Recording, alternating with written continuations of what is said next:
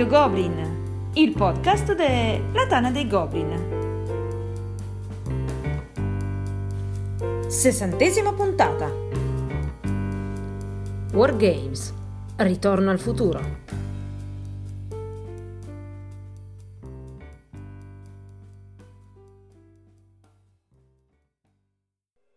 Un saluto a tutti e benvenuti a questa nuova puntata di Radio Goblin, il podcast della Tana dei Goblin. Questa sera eh, abbiamo due nuovi amici del podcast e quindi con grande piacere che vado a presentarvi Riccardo, conosciuto in Tana per i suoi due post col nick Ben di... due post, eh. col nick di Sinclair. Salve a tutti. Sinclair... Sì, vai tranquillo. Vai, vai, vai. No, vabbè, volevi salutare, ma io volevo far capire, dato che questi due post ti caratterizzeranno sicuramente poco, chi sei.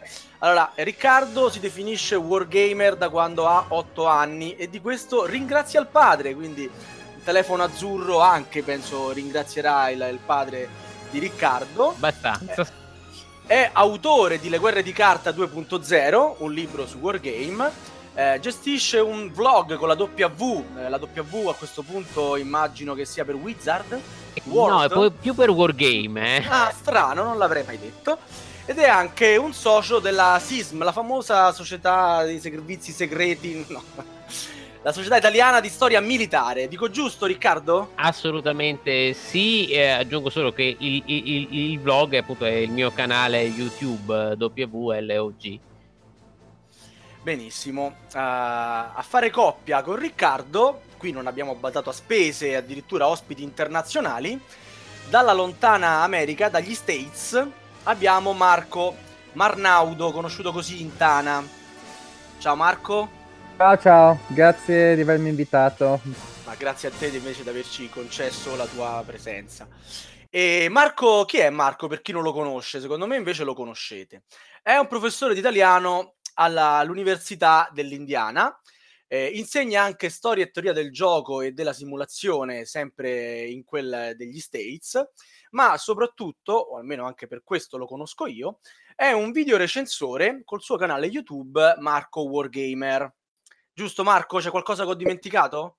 No, le cose principali sono quelle. Sì, sì. sì. Sì, perché se lo lasciamo parlare, Marco fa tutto il podcast su se stesso, sappiate. Faccio la lezione, no? Io sono abituato.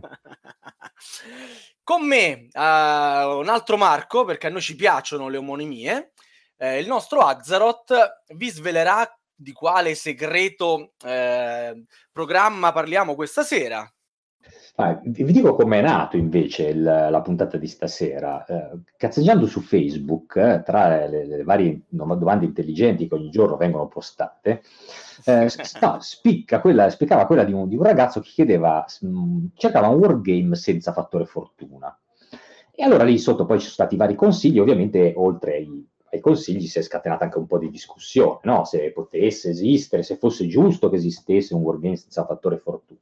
E mi sono trovato a parlare con Riccardo, che aveva una visione diversa ovviamente dalla mia, però stranamente, pur essendo su Facebook, non ci siamo mandati a fanculo subito, Strano, eh, ma, stranissimo. esatto, ma, ma abbiamo cominciato a parlare anche pacatamente, anche se so che vi potrà sembrare strano, Esatto. eh, e appunto, pur essendo magari su posizioni diverse, io ho, ho- ho capito che lui aveva una conoscenza della materia eh, profonda e che insomma le, le sue posizioni gli derivavano comunque da, da un'esperienza. Allora gli ho detto: Ascolta, noi abbiamo fatto già tre podcast su Wargame, però di tutte queste cose che, che ci stiamo dicendo, secondo me sarebbe interessante fare una puntata.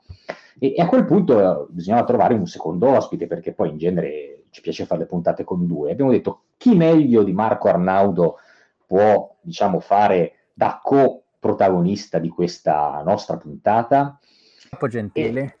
E, e allora io quasi quasi per iniziare, Puntata in cui parliamo di Facebook, mi pare di guardate come parliamo di Facebook, esattamente. Ma Puntata in cui- soprattutto quarta puntata su Wargamer, perché Quarta, tu una sì, non hai sì. partecipato e quindi va sì, bene. sì, sì, sì, è vero. Eh, però ecco, eh, quello da cui partirei eh, adesso è proprio dalla fine, cioè dai wargame e dalle ultime tendenze in questo mondo. Eh, è possibile, partiamo subito da Riccardo, visto che lui che ha, che ha, diciamo, scatenato la puntata, è possibile Colpa mia, ravvisare, colpa mia. ravvisare diciamo, uh, una nuova evoluzione dei wargame oppure i wargamer sono ancora quelli che ci immaginiamo un po' tutti, i chini con le pinzette a spostare eh, migliaia di, di, segnalini sulle mappe esagonate, oppure negli ultimi anni c'è stata, um, diciamo, qualcosa di nuovo e qualcosa sta cambiando. Riccardo. Allora, io parto intanto da uh, una prima cosa. Anch'io sto chino sulle mappe a spostare eh, pedine con le pinzette, magari non sono migliaia, mi accontento di qualche decina, diciamo così. Però l'importante è che appunto siano eh, il, il, gioco sia bello, sia divertente e mi dia una bella idea di quello che è l'evento storico che va a rappresentare. Io voglio cominciare un attimino con una, eh, perdonatemi, con una definizione. La definizione viene da un'opera che non è molto spesso citata, purtroppo, e che è il eh, dizionario dei giochi del mio caro amico Andrea Angiolino e di Beniamino Sidoti. Alla voce Wargame lui dice letteralmente gioco di guerra. La famiglia del wargame include tutti i giochi di simulazione di ambientazione bellica eh, i, i, materiali di gioco possono essere più diversi, si distinguono le categorie, lui fa le categorie tridimensionali, bidimensionali e giochi per computer. E poi dice una cosa molto importante: alcuni, attenendosi al significato letterale del, del vocabolo inglese, fanno ricadere in questa categoria anche giochi non di simulazione, purché a carattere guerresco come il risico. Io credo che Andrea Angiolino qui abbia rischiato e anche Beniamino Sedotti abbiano rischiato l'incolumità fisica rispetto a certi wargamers, per cui se non c'è l'esagono o se non c'è l'ex encounter, appunto non ci sono migliaia di pedine, quello non è un wargame e francamente non ne dovresti neanche parlare. Il discorso che faccio io molto semplicemente è che eh, il wargame eh, dobbiamo un attimo distinguere tra wargame e gioco di simulazione eh, il gioco di simulazione classico, che non è solo su esagoni, però appunto vuole rappresentare una realtà. Il wargame parla di un conflitto. Esistono tanti modi di rappresentare un conflitto. Alcuni, giustamente e legittimamente, sono con centinaia, migliaia di pedine e le pinzette, ce ne sono molti e durano mesi e mesi, ce ne sono moltissimi altri che hanno eh, regole più semplici e eh, appunto eh, anche durate molto più contenute. Quindi, quindi diciamo, scusa se ti interrompo, eh, tu appoggi una definizione, se vogliamo, più funzionalistica del wargame, ok? Se lo scopo finale del gioco è rappresentare un conflitto, che sia poi storico o non storico, ha poca importanza, perché comunque stiamo giocando ad un gioco di guerra. Eh, Marco, esatto, Arnaudo, esatto. Sei, sei, in linea con questo tipo di idea o per te il wargame rimane comunque qualcosa di legato ad un evento storico concreto. Uh, sono d'accordo con l'idea che un wargame propriamente detto ha un carattere di simulazione, nel senso che ha sufficiente dettaglio per darci il senso di come funzionano gli eventi che rappresenta. Perché io posso prendere la dama e come pezzi usare dei soldatini, ma se gioco con le regole della dama non, non ho fatto un wargame, ho fatto al massimo un, war themed game, un gioco a tema di guerra, diversamente da un gioco di guerra. Quindi sono d'accordo uh, più con col collega che col dizionario del fatto che wargame dovremmo restringere il termine, per, perché i termini devono avere qualche restrizione per essere utili, uh, restringerlo a temi che hanno un carattere di simulazione. Non, so, non, non, sono del tutto d'accordo con l'idea che simulazione vuol dire complessità, vuol dire migliaia di, di pezzi, vuol dire manuali di 150 pagine, vuol dire mesi di gameplay, eccetera, eccetera, che può anche essere. Però, e, e forse di nuovo, soprattutto nell'ultimo decennio, abbiamo avuto dei giochi economici, non, non, solo dal punto di vista del prezzo, ma proprio dal punto di vista uh, dell'area di gioco, delle regole, che comunque danno il, il senso uh, dell'evento. E credo che questo sia stato dovuto a vari fattori. Sei uno un è... esempio concreto prima di, di, di proseguire sì, di uno. Per esempio, per esempio, eh, per esempio uh, Philip Sabin nel suo libro Simulating War lui spiega di quando lui usa i giochi per insegnare la guerra. Li usa, sì, lui è un sì, professore inglese. Concordo. E quindi è esatto, fondamentale. E quindi lui dice: Io per insegnare ho bisogno di giochi che in due ore li spieghi, li prepari li giochi e poi è anche tempo di mettere nella scatola e andare via perché gli studenti devono andare alla, alla, lezione successiva. E lui in questo libro dà esempi di diversi giochi che tu infatti puoi fare legalmente, le fotocopie dei componenti che sono nel libro e lui, uh, e quindi questo è, Uh, ci sono esempi di questo tipo. Anche in questo gioco ho degli esempi semplicissimi di giochi che simulano il bombardamento, la campagna di bombardamento alla seconda guerra mondiale. E in pratica sono astratti. Tu prendi un foglio di carta, disegni tre quadrati, dai ad alcuno di questi diversi valori, sono delle fabbriche che producono diverse cose, e l'opponente alla cieca decide dove mandare i suoi bombardieri e via dicendo. È un, è un gioco che le regole sono tipo mezza pagina. Uh, ma davvero dà il senso di, di, quell'evento, dimostra certe cose di quell'evento. Quindi io non sono del tutto d'accordo con l'idea che simulazione deve essere complicazione, deve essere complicata, può essere anche semplice. Scusami, ti, eh, essendo d'accordo con te, completo un mm. po' il tuo ragionamento, simu- in realtà simulazione è in realtà probabilmente il contrario, cioè una semplificazione allora, eh, l'esagono, partiamo dalla forma classica del wargame, l'esagono, l'ex encounter. L'esagono è di per sé una semplificazione, semplifica un movimento. Siccome io non posso fare una eh, di, rappresentazione del movimento a 360 gradi completo, trovo la forma geometrica regolare che è la più semplice che mi permette di fare una griglia e di rappresentare il movimento diagonale. Così che nasce l'esagono. L'esagono nasce tagliando letteralmente gli angoli di un quadrato. È per questo che c'è l'ex encounter, è questo che è stato adottato l'esagono. È un motivo puramente utilitaristico. Eh, da qui anche una, una, una grande, probabilmente un grande fraintendimento, cioè che l'ex encounter non è un genere, non è un genere di gioco, è una meccanica che certo. vale esattamente come le altre meccaniche, come può essere, ma nello stesso wargame, l'area impulse, la mappa point mm-hmm. to point da punto a punto, eh, noi ci siamo molto eh, giustamente anche focalizzati sull'esagono per un motivo molto semplice, che l'esagono funziona benissimo, per questo che ci sono ex encounter con regolamenti che non sono cambiati negli ultimi di base, negli ultimi 40 anni, perché funziona meravigliosamente bene e, eh, e sono ottimi giochi, sono ottimi giochi di simulazione però non è l'unica meccanica possibile e soprattutto non è l'unica meccanica legittima per parlare di wargame. Al di là del è storico eh, o fantastico, anche sono ottimi wargame storici che l'esagono manco sanno che cosa sono, che cos'è, tanto per, certo. eh, tanto certo. per da, darci un'idea. Anzi, quando tu parli dell'esagono come il wargame classico, in realtà quella è già la, la seconda generazione di wargame ricreativi. Cioè il certo, wargame certo, certo, nasce con l'esagono, certo. Esatto, nasce con i soldatini. Uh, perché beh, nasce prima nell'esercito prussiano nel Novecento, ma quando poi nel, nel, nell'Ottocento, quando nel Novecento degli hobbisti cominciano a giocare, tutti giocano con i soldatini, i primi testi, tutti descrivono i soldatini con i righelli in cui tu, che tu usi per misurare le distanze, ti muovi quindi in uno spazio continuato. Il, il problema è che... Gli altri, per intenderci. Come? Come scusami? Non ho sentito. Wells e gli altri, HG Wells, Wells e gli altri, bravo, esat- esattamente.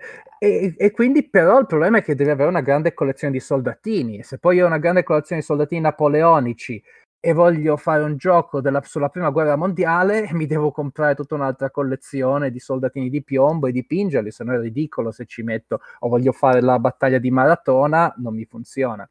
È dagli anni 50 che il gioco da tavolo eh, decide di, di, appropriarsi di quel tema lì, uh, per dire che ormai da la seconda guerra mondiale negli Stati Uniti, nell'Occidente, appunto di colpo la guerra diventa interessante e, uh, e, quindi il gioco da tavola nasce proprio con questa idea di poter dare a chi vuole giocarci un gioco dove nella scatola c'è tutto. Non devi dipingere niente, non devi montare i soldatini, non devi fare la collezione, apri la scatola, leggi le regole e ci giochi. Ed è questa stata la grande invenzione del... Infatti i primi giochi da tavolo sono quadrati e poi dopo si sviluppa l'ex encounter. Vi, certo, vi blocco, vi blocco. prima edizione che cosa, questa è l'ultima cosa, con la semplice, diciamo, l'ex encounter nasce proprio quello che tu dicevi, è una semplificazione per rendere più accessibile eh, un gioco a tema guerresco, una mappa d'ex encounter invece di stare con i righelli e stare con i metri a misurare è molto più semplice così.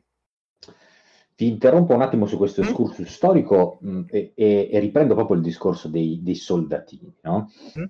Allora, nell'immaginario, diciamo, comune, io stasera faccio un pochettino la parte, un po' perché effettivamente non, non sono comunque un esperto di wargame, ne ho giocati moltissimi, un po' perché comunque nell'immaginario comune c'è eh, questa idea che il, wargame sia abbastanza triste dal punto di vista estetico, no? La mappa che non è nemmeno montata, ma è spiegazzata, sto foglio di carta, ci devi mettere sopra il, il plexiglass, queste pedine microscopiche che, che però dentro hanno tantissimi numeri, informazioni, non ci capisci nulla e, e così via. Ne- negli ultimi anni invece c'è stato secondo voi anche un maggior, una maggiore attenzione ai materiali, all'estetica, alla leggibilità delle pedine, alla leggibilità delle mappe, alla, a- e anche questo dal punto di vista estetico e poi anche all'ergonomia. Ehm, Mm. Per esempio, adesso vedete, sì, io, certo. io ho giocato, Sì, ho giocato pochi dubbio. giochi, vi ho detto, però ho giocato qualche anno fa mh, a un gioco eh, fatto tra l'altro da, da italiani, del quale purtroppo adesso mi, mi sfugge mh, proprio colpevolmente il nome, eh, nel quale loro avevano eh, rimosso le, le- le tabelle, le classiche tabelle di Wargame, eh, inserendole tutte nei dadi. Cioè loro avevano fatto dei D10, se non sbaglio, ehm, di diverso colore, e nella scatola c'erano una dozzina di questi dadi tutti di diverso colore e in ogni situazione tu tiravi un dado diverso e il dado aveva, come dire, al suo interno già dei risultati diversi da- dagli altri a- adatti alla situazione contingente. Quindi praticamente tu invece di tirare i dadi e poi andare a cercare nelle tabelle cosa succedeva, automaticamente il tiro ti dava già il risultato. So Era il dado a dirtelo Era praticamente. il dado a dirtelo direttamente, perché c'erano tanti dadi diversi, appunto con questa- questo codice colore, tu sapevi nelle varie situazioni quali dovevi tirare. Mica We Were Brothers. Oh, bravissimo, Eh, ecco, infatti, meno male che- stavo che pensando a ricordi. quello, esatto, Sì, esatto. Ma esatto. adesso, adesso, mh, ho fatto un esempio perché è uno dei pochi che conosco, però torniamo al discorso generale. Eh, c'è stato, a vostro parere, fatemi anche qualche esempio concreto di, di miglioramento di- sia dal punto di vista estetico che, che ergonomico. Partiamo da Riccardo. Allora, intanto, intanto ti dico che questo sistema non è moderno, è molto antico, è il primo sistema originario di quello che noi chiamiamo Kriegspiel, perché pochi lo sanno, ma intanto il Kriegspiel, eh, intanto quando viene adottato nelle caserme, ma prima delle caserme, famose caserme prussiane, nasce con eh, Helwig von Reiswitz come ehm, passatempo per le corti, per i principi, quindi non per dei militari, per delle persone che devono addestrarsi e devono diventare militari. Poi dopo arrivano i militari e se lo prendono si- e dicono, uh, che bella questa cosa, uniamole alle nuove scienze della topografia, della statistica, eh, della balistica scientifica e facciamo tutte queste cose. Nelle prime forme del Kriegspiel, però, i dadi avevano queste cose, avevano dei simboli, cioè eh, eh, noi ci immaginiamo il Kriegspiel prussiano come dei generali prussiani con loro bello elmetto chiodato che, che stanno lì a, a- a- a giocare, a segnare appunti. No, stavano a tirare dadi come matti e su quei dadi c'erano dei simboli, appunto, che Però l'elmetto defin- ce l'avevano. Ma l'elmetto ce l'avevano perché... Ma l'elmetto ce l'avevano perché quello ce l'avevano sempre. Quello è Esatto. troppo divertente. Però a parte, a parte l'elmetto, però magari lo tiravano dentro l'elmetto, usavano l'elmetto come Ecco. bussolotto per i dadi. Eh, però ecco, diciamo, eh, la prima forma di Kriegspiel è questo, cioè con dei dadi, con dei simboli. Poi dopo arriva il Kriegspiel libero, eh, arrivano gli arbitri che decidono loro, così eh, ci sono tot perdite eh, da questo tipo e poi e succedono i disastri, tipo il piano del 1914 dell'offensiva tedesca o le Midway per i giapponesi, ma questo è tutto un altro discorso. Allora, tornando ai wargame moderni, eh, il primo esempio primissimo proprio che mi viene in mente è Commands and Colors. Lì ci sono dadi che hanno dei simboli e i simboli ti dicono l'unità rossa fa tot perdite, se invece un'unità blu ne fa un paio in più o- oppure, eh, oppure eh, costringe l'avversario a ritirarsi. Questo è un modo per evitare delle tabelle. Poi Commands and Colors c'è una marea di tabelle perché ti dicono questo tipo di truppa tira tre dadi se si muove nel Napoleonics o se sta ferma, cioè, quindi alla fine la tabella viene sempre fuori. Ma in realtà sono tutti trucchi, sono tutti trucchi eh, che nascondono eh, l'elemento dell'alea, magari poi dopo ne parleremo, che non è mai neutro come spesso si immagina nel wargame. Comunque, a parte questo, eh, le tendenze moderne sono da un lato cominciamo con una grafica migliorata, che è sempre bello per gli occhi, per vederlo anche per la tattilità, però poi dopo il miglioramento dei componenti diventa qualcosa di funzionale. Abbiamo i block wargames della eh, non era ancora la Columbia Games, però gli autori erano gli stessi del Napoleon, i Block War Games, i Block Games, per chi non li conosce, sono quelli in cui le unità del nemico, cioè tutte le unità sono su blocchetti di legno tenuti verticali, tipo lo stratego, io non vedo, eh, però l- i valori sono solo sulla faccia che rivolta a me, il mio avversario non li vede. Si fa effetto nebbia di, nebbia di guerra, no? E poi esatto, dei, esatto, dei, nebbia di guerra. Quello è uno dei... rappresentano le ferite, ma mano a mano che vengono colpiti li, li giri in senso radio, antiradio per Esatto, esatto. Ti faccio un nome che molti conosceranno anche al di fuori dei Wargamers, che è Hammer of the Scots, ok? Quello è un block wargame. Ultimamente è uscito Stalingrad Inferno on the Volga che ha lo stesso, la stessa meccanica. Anche Triumph eh, and Tragedy, che è un wargame. Anche Triumph and Tragedy, quello certo, certo, certo. Nasce sempre da giochi di Columbia. La, seco- la seconda edizione di Pacific, la seconda edizione di Pacific Victory che è appena uscito da Columbia, molto bello. Esatto, Columbia è lo specialista, poi c'è anche sì. Worthington che ne ha fatti molti. Insomma, quello è un nuovo. esempio, tanto per il veno una, di come il, l'evoluzione della, del componente di gioco non è soltanto estetica, ma anche funzionale. Poi dopo penso anche a giochi che non sono propriamente delle simulazioni, perché di nuovo distinguiamo tra wargame e simulazione, non sempre le due cose coincidono. Penso a Wallenstein o a Shogun, che ha quella bellissima torre lanciadadi che più un, eh, escono tot eh, risultati, più la torre se ne, eh, se ne tiene dentro i quadratini. Quindi, come vedete, c'è un'estrema fantasia e eh, ultimamente appunto il, l'evoluzione del, delle componenti non è soltanto estetica ma è diventata funzionale quindi è un altro pezzo di un altro concetto di simulazione un altro, un altro, esempio di come si può di nuovo semplificare nelle meccaniche ergonomicamente, ma rimanendo tematicamente appropriati, eh, nei giochi di guerra di Academy Games, quei giochi che hanno tutti il numero come titolo, 1754, 1755, Bellissimi, li adoro, li 1812 e via dicendo. allora, sono... Eh, ti interrompo un secondo, io ho giocato sulla 1775 e credo che sia stata una delle rare volte in cui io ho sparecchiato un tavolo con una serie di tiri di dado, ero l'inglese, me lo ricordo ancora, guarda, però no, giusto così, per, per, per, alleggerire un secondo il discorso. No, sono belli, eh, però, però, ho sparecchiato quella volta, proprio una delle rarissime, non, non, lo faccio mai, però quella volta io ho detto, beh, per me basta così. sì, sono un po'... Come? Sì, il vantaggio sono, di questi giochi... Sono un po' strani, sono un po' strani ah, sia per i wargamers che per i board gamers generici, diciamo, che per gli, gli abituati agli Eurogames, ecco. Esatto, il vantaggio di questi giochi è che c'è molto che è stato appunto riassunto dentro i componenti, cioè tu hai questi giochi che rappresentano diverse fazioni che si comportano molto diversamente, come appunto 1775, siamo all'inizio della rivoluzione americana, e tra i, i, le milizie americane con poco training e motivazione incerta o contro invece l'esercito britannico addestrato benissimo e fortissimo, tradizionalmente si sarebbero usate le regole molto complicate, di nuovo le tabelle, questa è la tabella per, per gli americani, questa è la tabella per gli inglesi, invece qui è tutto riassunto nel dado, che i, le milizie americane hanno un certo tipo di dado che ha più simboli con la ritirata, è più probabile che si ritirino uh, gli inglesi hanno più simboli con, il, con, invece il successo e non hanno simboli, se ricordo bene, in cui ci si, ci si ritira, in cui si scappa e via dicendo. Quindi semplicemente quello che devi fare è tu prendi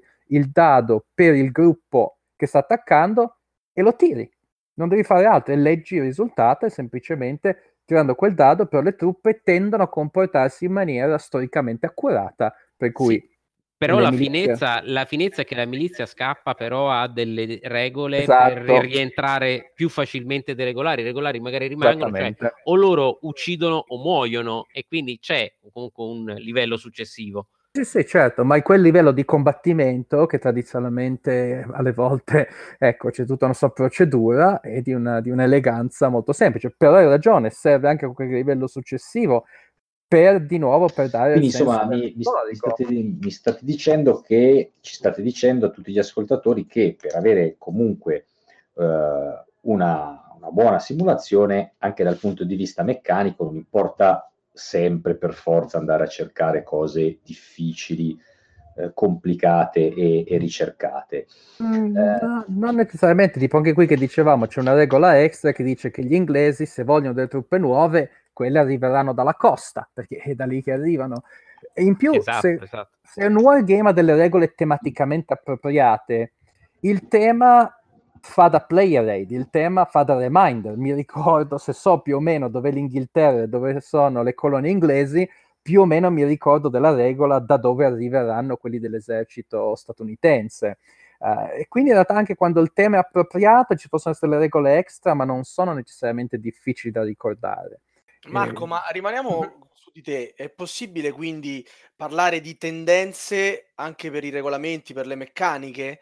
Cioè, la- il wargame è vincolato alla, alla sua tematica e quindi eh, oggi può uscire un gioco sulle battaglie ai tempi degli egiziani come alla seconda guerra mondiale e le meccaniche saranno, diciamo, molto aderenti a, a quel periodo storico, oppure c'è nei wargamer moderni eh, una tendenza a un determinato tipo di meccanica? Secondo me c'è una, c'è una varietà immensa, proprio perché tu puoi prendere un qualsiasi argomento e trovare molti tipi diversi um, di, di meccaniche che lo riproducono, in base soprattutto al tipo di enfasi, di enfasi che vuoi dare. Per esempio, qua parlavamo del, um, del, um, del 700 negli- sul continente americano, eh, puoi farlo così, con i dadi che dicono i diversi tipi di truppa. Oppure se vuoi fare l'enfasi su come è difficile inviare rifornimenti dal vecchio mondo a quello nuovo, puoi fare come ha fatto Martin Wallace in Few Acres of Snow, a Few Acres of Snow in cui hai delle carte che ti dicono quando ricevi i tuoi rifornimenti. Sono tipi di meccanica diversa, una ha l'enfasi sul morale e una ha l'enfasi sui rifornimenti, per esempio. E Poi- quindi una vanno bene i dadi e l'altra vanno bene le carte. Ehm, no, quello che vedo è una tendenza generale che adesso ci sono molti giochi più semplici. C'è- si comincia a sentire che alle volte, appunto, alcuno del gusto per la complicazione degli anni 70-80 forse non è necessario, è un po' gratuito, alla fine a se stesso.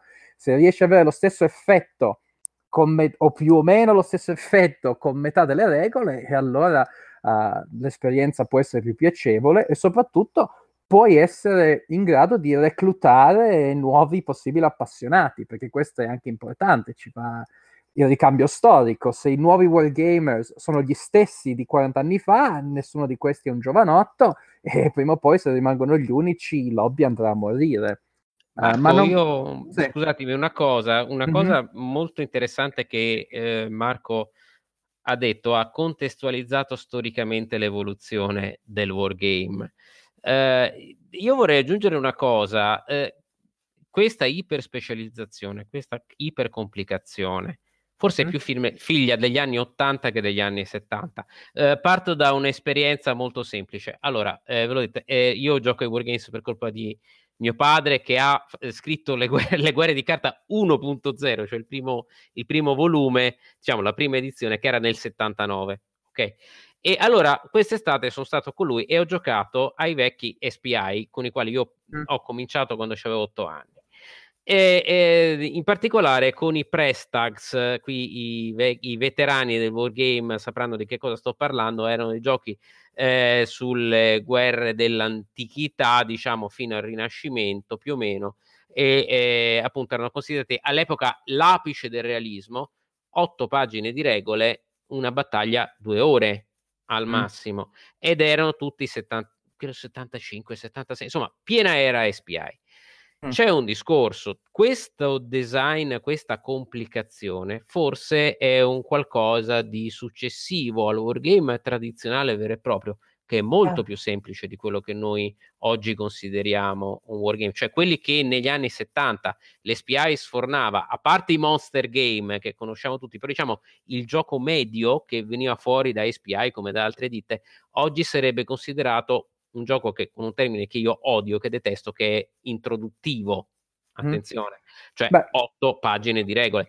Eh, e questo mi, mi porta anche a ricordare una specie di profezia di Jim Dunnigan, eh, che è eh, il creatore di SPI, nonché grande teorico del wargame, che diceva all'inizio degli anni 80 nel suo Wargames Handbook ai- agli altri autori di wargames Cioè, beh, ragazzi, attenzione, il nostro pubblico non sono più i ragazzi di, di 18-20 anni, cosa interessante all'epoca, i Wargames erano un passatempo popolare per ragazzi di 18-20 anni, anche meno, e, e, loro si faranno una famiglia, si faranno una vita, quindi avranno sempre più bisogno di giochi che si giocano in un'ora e mezza, due giochi semplici che diano un'impressione dell'evento storico corretta, precisa, ma che non siano eccessivamente complicati. E poi che cosa è successo? SPI è fallita, Avalon Hill ha preso altre strade, dopo una decina d'anni è fallita anche lei, sono nate una marea di microditte che invece hanno fatto una scelta diversa, sono andate sulla ipercomplicazione, sull'iperdettaglio, sulla microgestione dell'evento. E allora negli anni 80 abbiamo una marea di ditte tra gli anni 80 e metà anni 90 che aggiungono sistemi al nucleo di quello che è il wargame, anche di quello che è il wargame classico, perché hanno un pubblico sempre più specializzato, non c'è un ricambio, c'è molto meno, però è, se voi esaminate la curva è il momento di diminuzione del pubblico del wargame, perché sono un po' sempre gli stessi, si conoscono, eh, mantengono in vita un settore e fanno un lavoro egregio, eh, assolutamente fondamentale, però il wargame tende un po' a chiudersi un po' in se stesso. Poi c'è la rinascita, quella in cui noi stiamo vivendo adesso, che è dalla fine degli anni 90, che arriva con GMT Games, che fa dei bellissimi giochi anche abbastanza dettagliati, però un po' per tutti, poi arrivano fenomeni, appunto l'abbiamo già citato, come Commands and Colors e altri, e Multiman Publishing, che da un lato ha la licenza per Advanced Squad Leader, quindi il gioco tattico più complicato del mondo, ma dall'altro fa un botto, fatemelo dire, con una serie molto semplice che è la Standard Combat Series, con una serie di wargames a partire da Stalingrad Pocket e altri, che sorpresa sorpresa nel mezzo dell'ipercomplicazione riprendono le meccaniche del wargame SPI classico, 10 pagine di regole, un paio di pagine in più per il singolo scenario e loro io ho letto le loro riviste della fine degli anni 90 che nella rivista loro interna della ditta dicevano beh ragazzi siamo alla terza ristampa e voi ci avete già finito il pre-order dobbiamo già prepararci a farne una quarta. Perché questi giochi no, hanno tutto questo successo? Perché improvvisamente sono tornati dei passatempi popolari perché Wargame non nasce come passatempo iper specializzato per pochi eh, fissati, magari anche un po' danorosi, eccetera. Nasce come un passatempo per tutti, come un modo per rendere la storia alla portata di tutti. Ma di nasce, nuovo per semplificarla. Scusa, per, per, esatto, ma per aggiungere di nuovo però la questione della prima e seconda generazione, dal gioco di miniature al gioco da tavolo. Cioè, hai perfettamente ragione, negli anni 70 uh, eh, la SPI fa questi giochi introduttivi che però loro stessi, secondo me, loro stessi li, li, hanno pensati come introduttivi, proprio perché fino allora il gioco dominante è il gioco di miniature.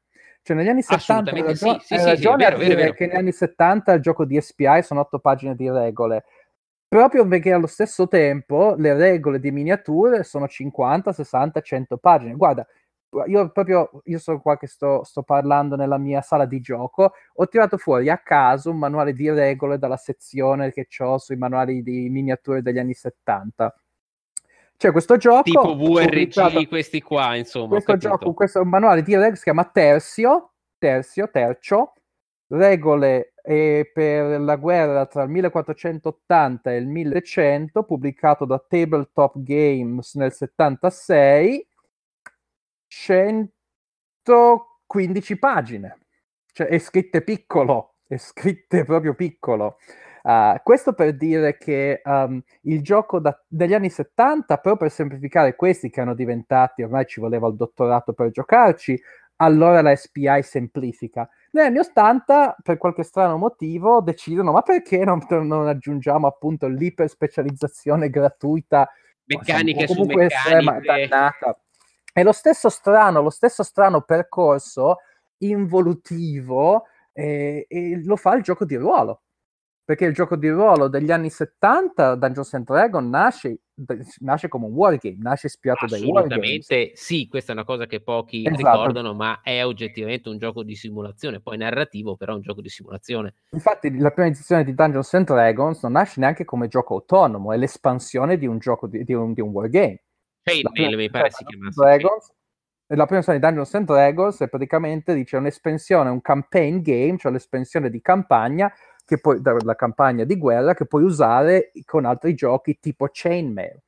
Uh, ma questo per dire, nasce un gioco da guerra, Beh, e poi negli anni Ottanta diventa ancora più gioco da guerra, cioè si ispira proprio ai giochi da tavolo complicati. Però hai perfettamente ragione, negli anni 70 c'è questa generazione di giochi da tavolo semplici uh, che rispondono, che reagiscono davvero al gioco di miniature che è diventato complicatissimo.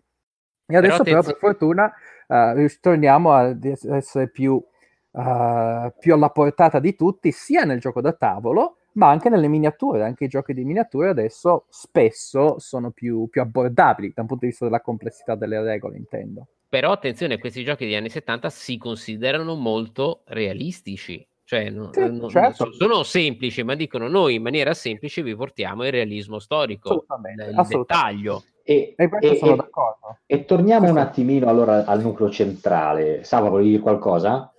No, no, stavo sorridendo perché sì, loro sì, fanno tutto da soli. È difficile riprenderli, sì, sì, non, è, non, è, non è facilissimo, però ci, ci, proviamo, ci proviamo. No, no, introduciamo, introduciamo un attimino l'ultimo. Adesso l'ultimo facciamo i bravi, pormentiamo, dai. Ma no, no, no, è andata alla grande, assolutamente alla grande. Introduciamo l'ultimo argomento anche a proposito, ripartendo da una cosa che avete detto, cioè quello di, mh, di ricreare, diciamo, come diceva prima Marco, il focus di un gioco, no? Allora, io mi ricordo che eh, l'avevo, tradotto in italiano per la Tana perché mi aveva colpito un, un saggio di, di, Bowen Simmons, che è l'autrice, ormai bisogna dire, di uh, Napoleon's Triumph, di uh, The Guns of Gettysburg, in cui mh, diciamo sollevava principalmente due temi. Il primo era quello del, del cercare di catturare l'essenza della battaglia che si vuole ricreare, no? E quindi lei spiegava come, mh, diciamo ad esempio nella battaglia di, di, Gettysburg, lei avesse cercato di dare nello scenario proprio il senso di una battaglia nata per caso, che cresce, diciamo, ora dopo ora, eh, con un coinvolgimento sempre maggiore delle truppe e, e graduale, insomma. Eh, oppure nel, in Napoleon Triumph, nella battaglia di Austerlitz, ha cercato di ricreare proprio l'effetto eh, trappola eh, che, che, era stato attuato da, da Napoleone, no? mettendo delle condizioni di vittoria iniziali in un modo e poi che cambiano immediatamente appena scatta la trappola, per cui diventano più difficili per i francesi, ma perché i francesi a quel punto sono avvantaggiati con la trappola che, che scatta. Eh, e, e, poi praticamente, mh, eh, e quindi diciamo,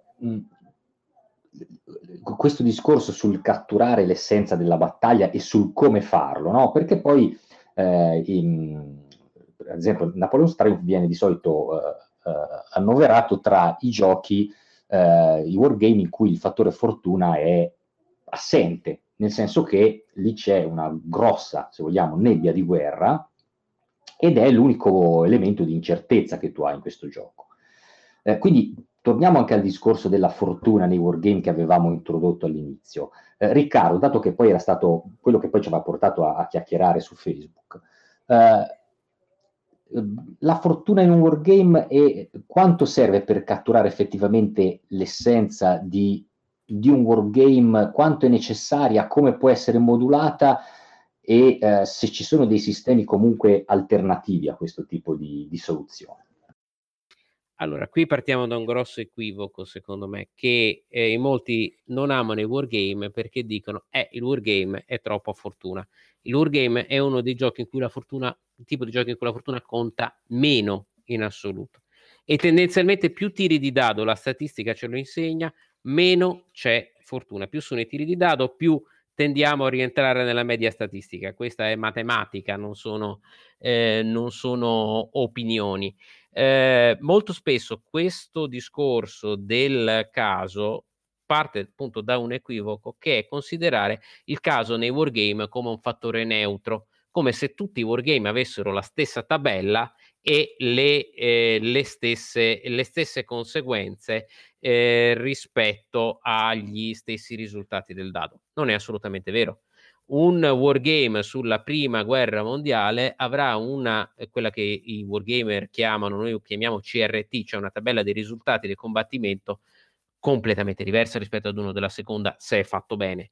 Cioè un wargame della prima guerra mondiale anche l'attaccante avrà una marea di perdite, almeno sul fronte occidentale, poi su altri fronti forse meno.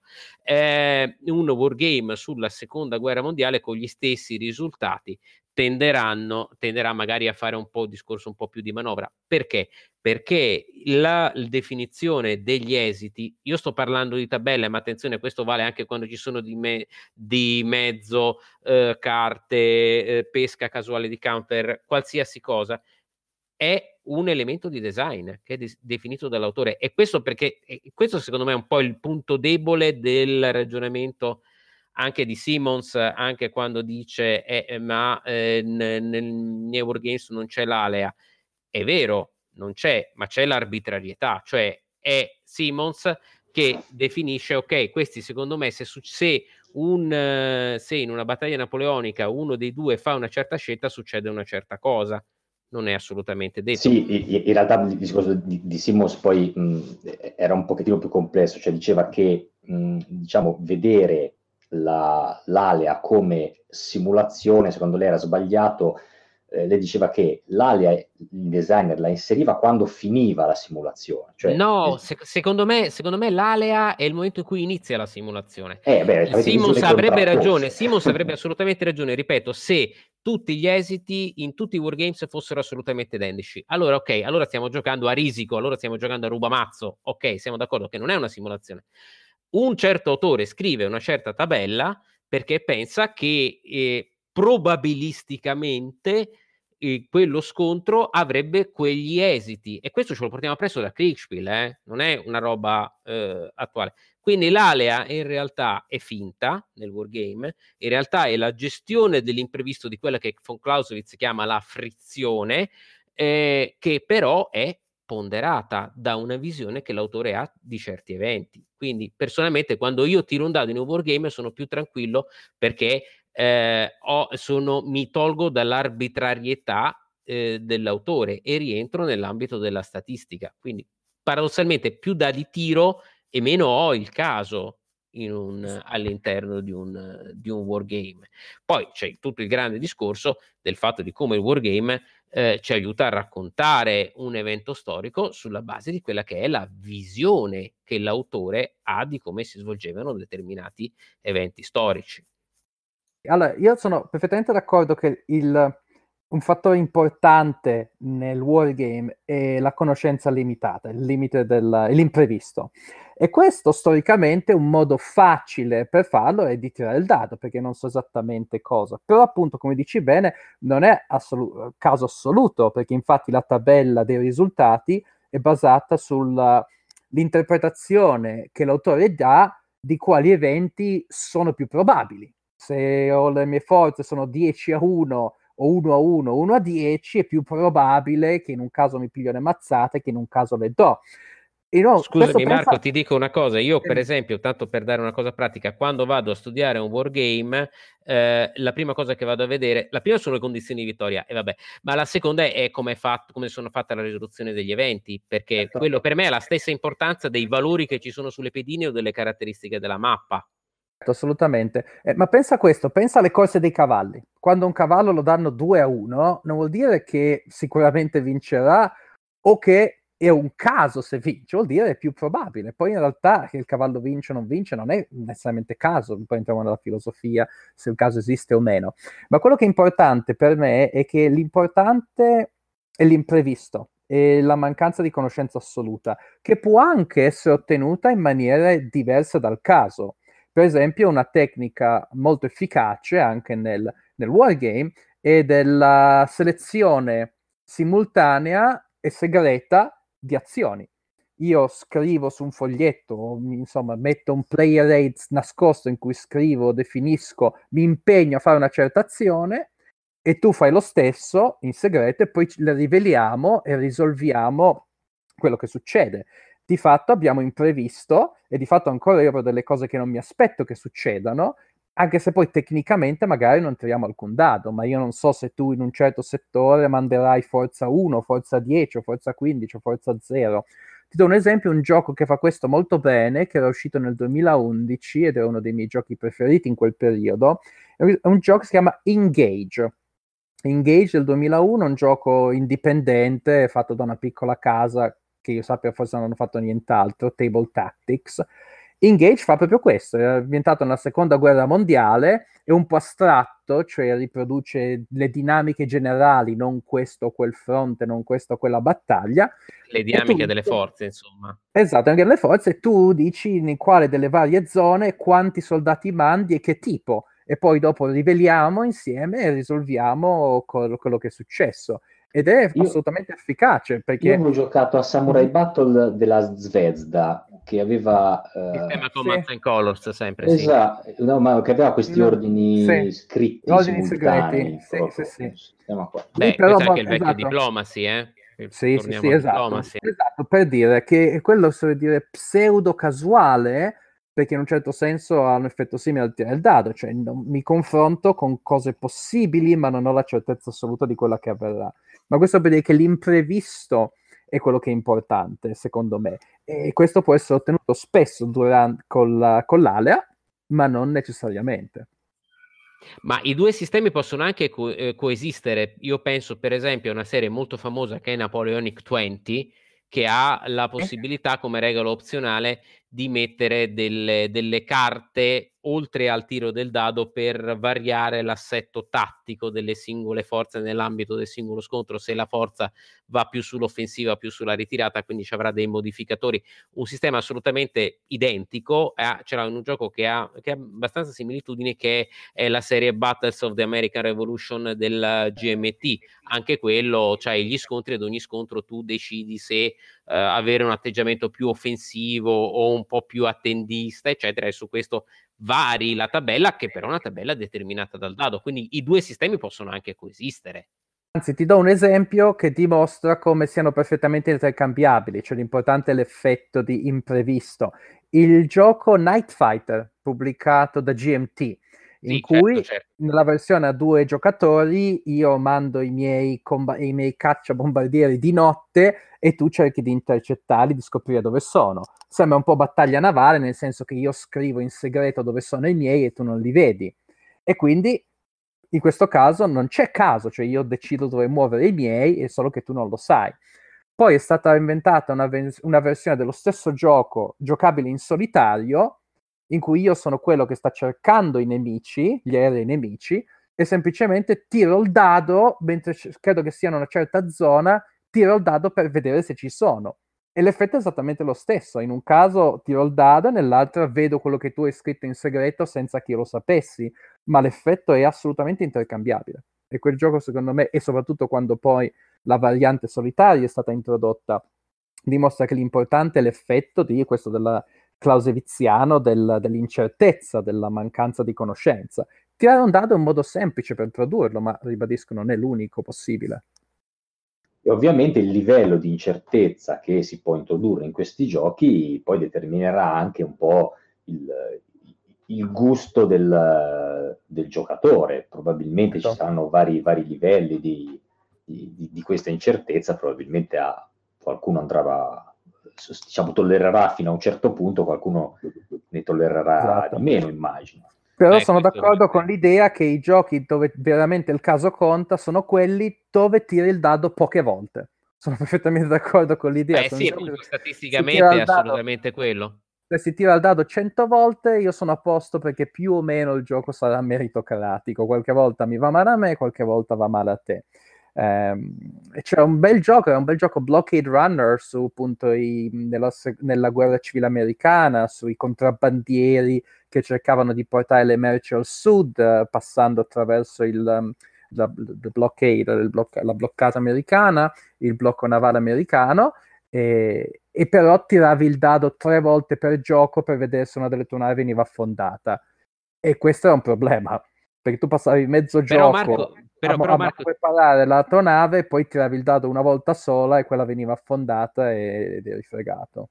Marco, ti do una dissenting opinion su questo, però, e io sono anche abbastanza d'accordo, anzi sono d'accordo con te, l'ho anche detto prima, quindi no, c'è quello che io chiamo il paradosso di Essig, di Essig, sempre per rimanere in tema multi-main publishing, che è il, eh, un po' il, il, il, proprietario anche di multi-main publishing, diciamo il, il presidente, chiamiamolo così, mm. che ha eh, in un suo vecchio articolo su Operation ha, ha anche però eh, evidenziato un paradosso, cioè se il, più tiri di dado su più tabelle diverse aumentano, moltiplicano quella che può essere l'erraticità statistica dei sistemi. Laddove invece se c'è un'unica tabella, qui ritorniamo al primo tema, quello della, della semplificazione, se c'è un'unica tabella che è fatta bene, che è ben integrata e che ha delle probabilità eh, ben, eh, ben, delineate, eh, farai meno tiri di dado per certi versi, quindi il, il livello di erraticità della tabella stessa sarà minore. Vediamo qui che c'è un po' un equilibrio tra quantità e qualità del caso. Vabbè, certo. adesso andiamo un po' nella, un po nella complicazione, no, però ma... come vedete, insomma, il wargame, il gioco di simulazione ha tutta questa serie di equilibri eh, molto delicati che però gli autori bravi tendono a portare su e, e comunque in mano, a Sava, in mano a Sava 100 dadi falliranno comunque esatto. indipendentemente dalla tabella in cui inserisci io volevo dissentire su queste cose però l'hai detto tu va bene così grazie Marco ho un rapporto un po' conflittuale con i dadi io. Io con le carte, quindi siamo, siamo ognuno al modo suo. Ebbene, e, non so, avete esaurito l'argomento caso? No, esaurito, no. secondo me loro non esauriscono mai nulla, però do- no. dobbiamo esaurire. Noi parliamo, poi dopo stiamo trattenendo, non sai che fatica stiamo facendo. Davvero. Ma eh? Io penso che sarà il nostro piacere invece di avervi nuovamente ospiti e approfondire ancora di più. Quando volete, eh. con piacere. Non vi abbiamo tediato troppo, ben volentieri. Assolutamente no, e anzi ne approfitto perché magari pensavate di potervi sottrarre alla dannazione del domandone di Sava, ma no, purtroppo no, è previsto dal regolamento, dovete rispondere. La domanda però è di quelle belle perché non l'ho creata io, l'ha creata Marco e io la eh, risfrutto avendo la possibilità di parlare con altri due wargamers a, past- a parte i nostri eh, Paolo Cariolato che insomma sicuramente rosicherà tantissimo di non essere qua presente. Marco, tu lo sai che non invitandolo gli hai fatto un bello sgarbo, sì? Eh, mi farò perdonare, Gio- rigiocherò eh. un'altra partita con lui a, a come si chiama, quello che mi ha fatto giocare che Uh, vabbè, adesso non vedo. Cariolato è Advanced Squad Leader. Sì, sì, è, assolutamente. Leader. Adesso mi, mi Vedi, vedi, vedi, vedi. vabbè, salutiamo Paolo e Nando, insomma, che avremo piacere di riparlare. Ma tornando alla domanda, la domanda è facilissima. Parlateci, diteci qual è il vostro comandante preferito e espando la domanda di Marco chiedendovi anche in quale gioco viene anche ehm, caratterizzato meglio ma comincia Riccardo. Allora, io su questo, eh, un po' così, sono d'accordo con Lidl Art. Per me il più grande comandante di tutti i tempi è Scipione, detto anche l'africano. Lui ha scritto un libro che si chiamava Scipione africano, un generale migliore di Napoleone, addirittura.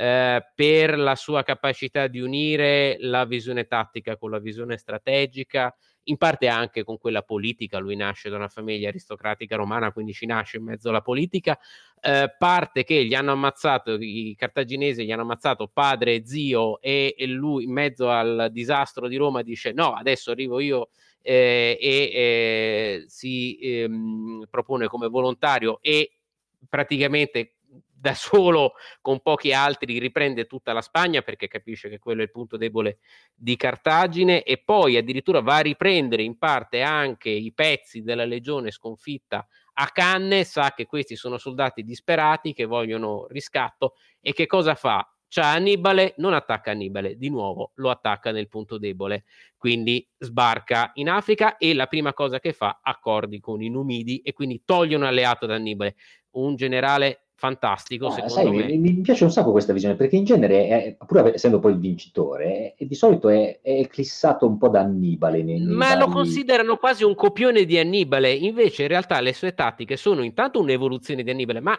tenete conto, lui nasce da una cultura, quella romana, che aveva un'unica tattica: attacchiamo il centro del mezzo e meniamo tutti. E infatti, si è visto a Canne, i cartaginesi lo sanno. La prima battaglia che lui fa, che cosa fa? No, lui tiene il centro fermo e avanza ai fianchi con le fanterie leggere, che era una roba che i romani non facevano mai, e infatti vince perché i cartagini dicono: Oh, questo combatte come noi, anzi meglio, ma che cosa sta facendo?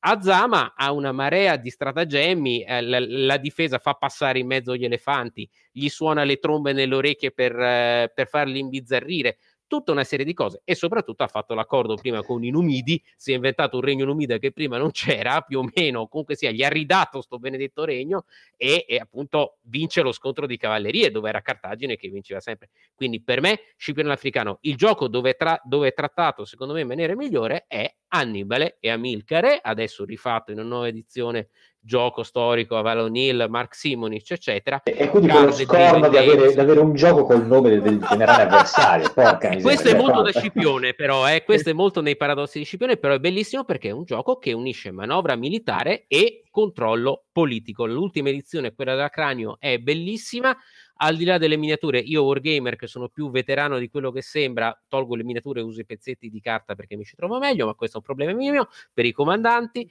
eh, però è bellissimo perché si basa molto sul controllo politico unito alla manovra militare. Le due cose non sono assolutamente scisse come sappiamo anche dai giochi più recenti, penso a Coin o anche gli ultimi di Herman, Churchill e gli altri. Quindi per me, se mi chiedete un comandante, Scipione, detto anche l'africano, è eh, ritratto in un bellissimo film di Luigi Magni con Mastroianni, che consiglio a tutti di vedere, è veramente bello. E ora Marco Arnaldo ci dirà Annibale. Allora. Fantastico, così finalmente facciamo un wargame anche a distanza, così ci meniamo esatto. su wargame. Così finalmente non sono d'accordo su qualcosa, capisci? Che fino adesso erano andati a braccetto. No, intanto, beh, e invece sono d'accordo con il bel libro di Little Heart, uh, Scipio Africanus Greater Than Napoleon, però eh, ecco, io non ne ho uno specifico perché ci sono così tante guerre, così tanti diversi comandanti e stili di comando che non, non riesco a fare una classifica sola. Per dirti, eh, non so, George Washington non ha combattuto molte addirittura battaglie. Washington. No per dirti un il esempio maestro delle ritirate giustissimo. Esattamente gioca, stavo, per, casa, dir- stavo per, dirvi esattamente se mi, se mi consentite eh, come dire sono così tanti t- stili di guerra diversi Washington non ha combattuto molte battaglie La, il suo compito era quello di mantenere gli americani in guerra fino a quando gli inglesi non ce la facevano più. Una guerra d'attrito una guerra appunto di, di, di, di evitamento oppure altri diversi con, con, problemi e risposte ai problemi completamente diversi. Insomma, quelli che mi stanno simpatici, Washington, il maestro della ritirata, Gustavo Adolfo II, Ulisse Grant, poverino, eclissato da lì, ma anche lui in realtà um, molto più, più, interessante di quanto appunto la mitologia di, di Robert E. Lee ci dica. Uno che mi sta simpatico, purtroppo non, non posso essere più dettagliato di così perché appunto non ho una classifica sola, Rommel, e Rommel è un gioco in cui Rommel, i problemi che Rommel affronta riescono molto bene. Rommel in the Desert, guarda caso uno di quei giochi a cubetti di cui dicevamo, della Columbia, perché è un gioco che simula proprio molto bene i problemi logistici di rifornimento della guerra nel deserto, in cui essere sicuri che hai un approvvigionamento di benzina è tanto importante, anzi più importante che vincere una battaglia, fare un bel blitzkrieg che fa gran bell'effetto e poi ti trovi bloccato in mezzo al deserto. No, in the Desert secondo me è un gioco molto bello, completamente basato sulla um, conoscenza limitata, tu non sai chi so, dove, sai dove sono i pezzi dell'avversario ma non sai a cosa corrispondono e soprattutto non sai se l'avversario ha o no delle carte di fornimento che effettivamente gli permetteranno di, gli permetteranno di fare qualcosa. E simula molto bene il fatto che Rommel era così temuto dagli alleati che quando Rommel si ritirava, gli alleati non sempre lo inseguivano, cioè no, lui è così diabolico, sicuramente fa finta di ritirarsi. Riusciva a fare gli stratagemmi anche quando non voleva.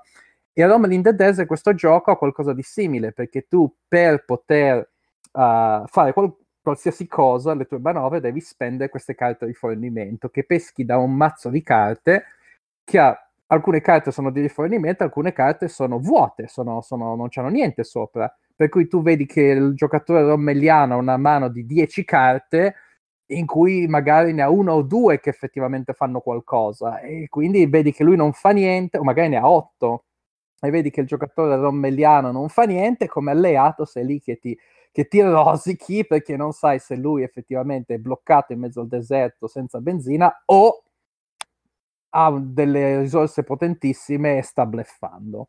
Eh, questo è uno dei giochi che molto indirettamente, secondo me, riesce a, a descrivere molto bene i problemi specifici di un teatro di guerra e addirittura la psicologia di un comandante.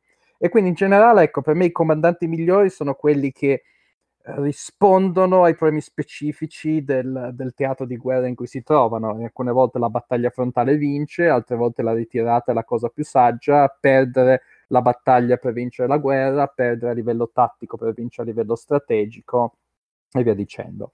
Uh, ok, bello, bello, bello, ci avete dato due, due, due gran belle spiegazioni. Assolutamente Sava. sì, ringrazio. No, non, non tocca a Sava. No, to- tocca al nostro regista Elianto. Un saluto a tutti, come sempre vi ricordo i nostri canali di comunicazione per mettervi in contatto con la redazione, ovvero la mail podcast.goblins.net, il forum sul sito della Tana dei Goblin www.goblins.net e la pagina Facebook di Radio Goblin. Per chi invece volesse recuperare le puntate precedenti, vi ricordo che potete farlo sia tramite la nostra homepage, sia utilizzando uno dei qualsiasi dei programmi di gestione podcast, come per esempio Google Podcast o iTunes. Vi ricordo che siamo anche disponibili sulla piattaforma di Spotify. Detto questo vi saluto, ma prima vi do una piccola anticipazione sulla prossima puntata, un'anticipazione di sole due parole, Cori Konitska. Buona serata, ciao. Grazie a tutti, buonanotte. Grazie. Grazie, ciao, grazie ciao, di essere stati i nostri ospiti. Ciao, o anche buon pomeriggio per chi si trova in America. Infatti. il fuso, vero? Sì. Ciao, ciao. Ciao, ciao, ciao. Ciao ragazzi, grazie davvero.